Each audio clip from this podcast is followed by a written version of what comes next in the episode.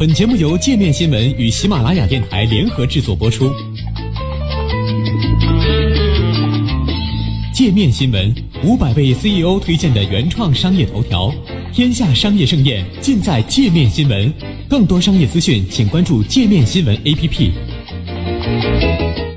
俄记者亲述诈死，在停尸房看自己被谋杀的新闻。一个月准备，专人化妆洒猪血。在停尸房里看关于自己被暗杀的新闻，俄罗斯籍记者巴布琴科在最新的采访中讲述了自己起死回生的全过程。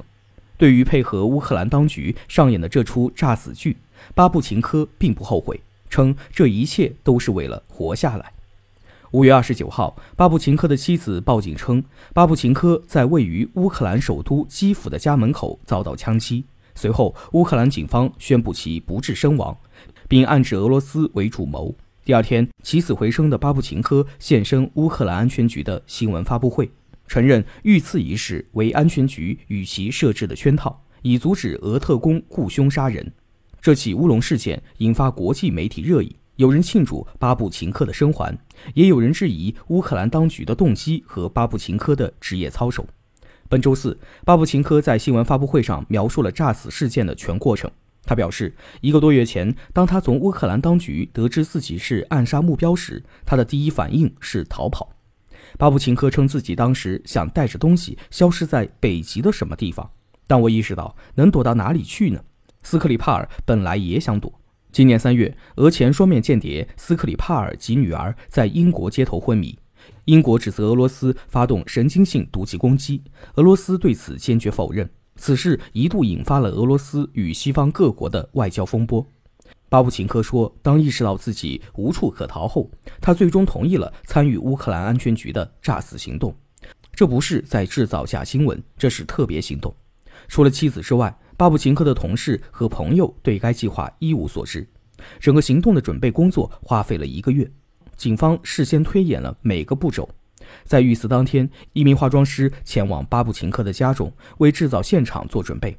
巴布琴科说自己练习了如何摔倒，特地在衣服上弄出子弹孔，身上被泼了猪血。巴布琴科称，他倒在地上后，他们在我身上泼血，我喝了一些血在嘴里，让血从嘴里流出来。他们在衣服的子弹孔上弄了点血块，然后我就死了。随后，巴布琴科的妻子打电话报警，并呼叫了救护车。急救人员赶到现场，将巴布琴科放到担架上，推出屋外，在邻居和路人的见证下抬到救护车中。巴布琴科表示：“据说我这时候还活着，我们上车走了之后我就死了。”急救人员称，巴布琴科在被送往医院途中不治而亡。一名医生填写了死亡记录。巴布琴科的遗体随后被送到停尸房。巴布琴科回忆道：“我躺在那里，装成谋杀案的遇害者，跟死人一样。”他们后来进入停尸房，把我放在一个台子上，我身后的门关上了，然后我就复活了。巴布琴科说，当时自己很紧张，一直担心计划失败，衣服上全是血，感觉很冷。之后他脱下衣服，裹着毛毯，在停尸房的一个安全地点打开了电视，从新闻里看到了自己被谋杀的消息，新闻里都在说我的好话。最终，巴布琴科被转移到安全地点，整个行动在第二天早上五点全部结束。而此时，巴布琴科的同事们已经开始准备他的悼念活动。在发布会上，巴布琴科就此事引发的骚乱对妻子和同事进行道歉，同时也对部分媒体谴责他违反职业道德进行了反驳。巴布琴科说，他当时没有余地考虑职业操守的问题，只是想让自己和家人活下去。乌克兰安全局宣布，在此次行动后，当局成功逮捕了两名嫌犯。其中一名嫌犯被指从俄罗斯间谍处收取四万美元，故枪手准备暗杀巴布琴科。针对外界对此次行动的质疑，乌克兰驻英国大使馆发表声明称，除了这次完全保密的特别行动之外，没有其他方法能曝光俄罗斯针对巴布琴科的暗杀计划。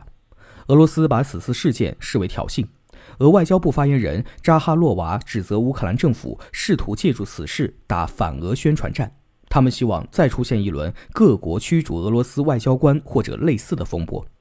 总部位于美国的保护记者委员会也对乌克兰政府的动机提出质疑。委员会在官方推特账号上发文质问乌克兰当局为何在巴普琴科被暗杀的新闻刚出来时，在尚未完成调查的情况下就公开指责俄罗斯安全机构为凶手。委员会称其正在对此次事件进行调查，同时呼吁乌克兰政府对采取如此极端手段的必要性作出解释。无国界记者组织秘书长德罗伊尔则直接谴责乌克兰政府，指责其利用记者制造假新闻，而整个行动的目的完全是为了打信息战。现年四十一岁的巴布琴科早年参加过车臣战争，后就职于莫斯科共青团员报等媒体。二零一六年，在俄罗斯独立报纸《俄罗斯新报》就职的巴布琴科发表了一篇有关俄军机坠毁的报道，将俄罗斯描述为侵略者。此后，巴布琴科称其遭到死亡威胁，于是携家人离开俄罗斯，目前定居基辅。前几年，基辅发生了多起暗杀事件，遇难者包括俄罗斯国家杜马前议员沃罗年科夫、反俄的白俄罗斯记者谢里梅特以及亲俄的乌克兰记者布吉娜。就在周二，俄新社乌克兰分社的主编维辛斯基被乌克兰当局逮捕，目前正面临叛国罪指控。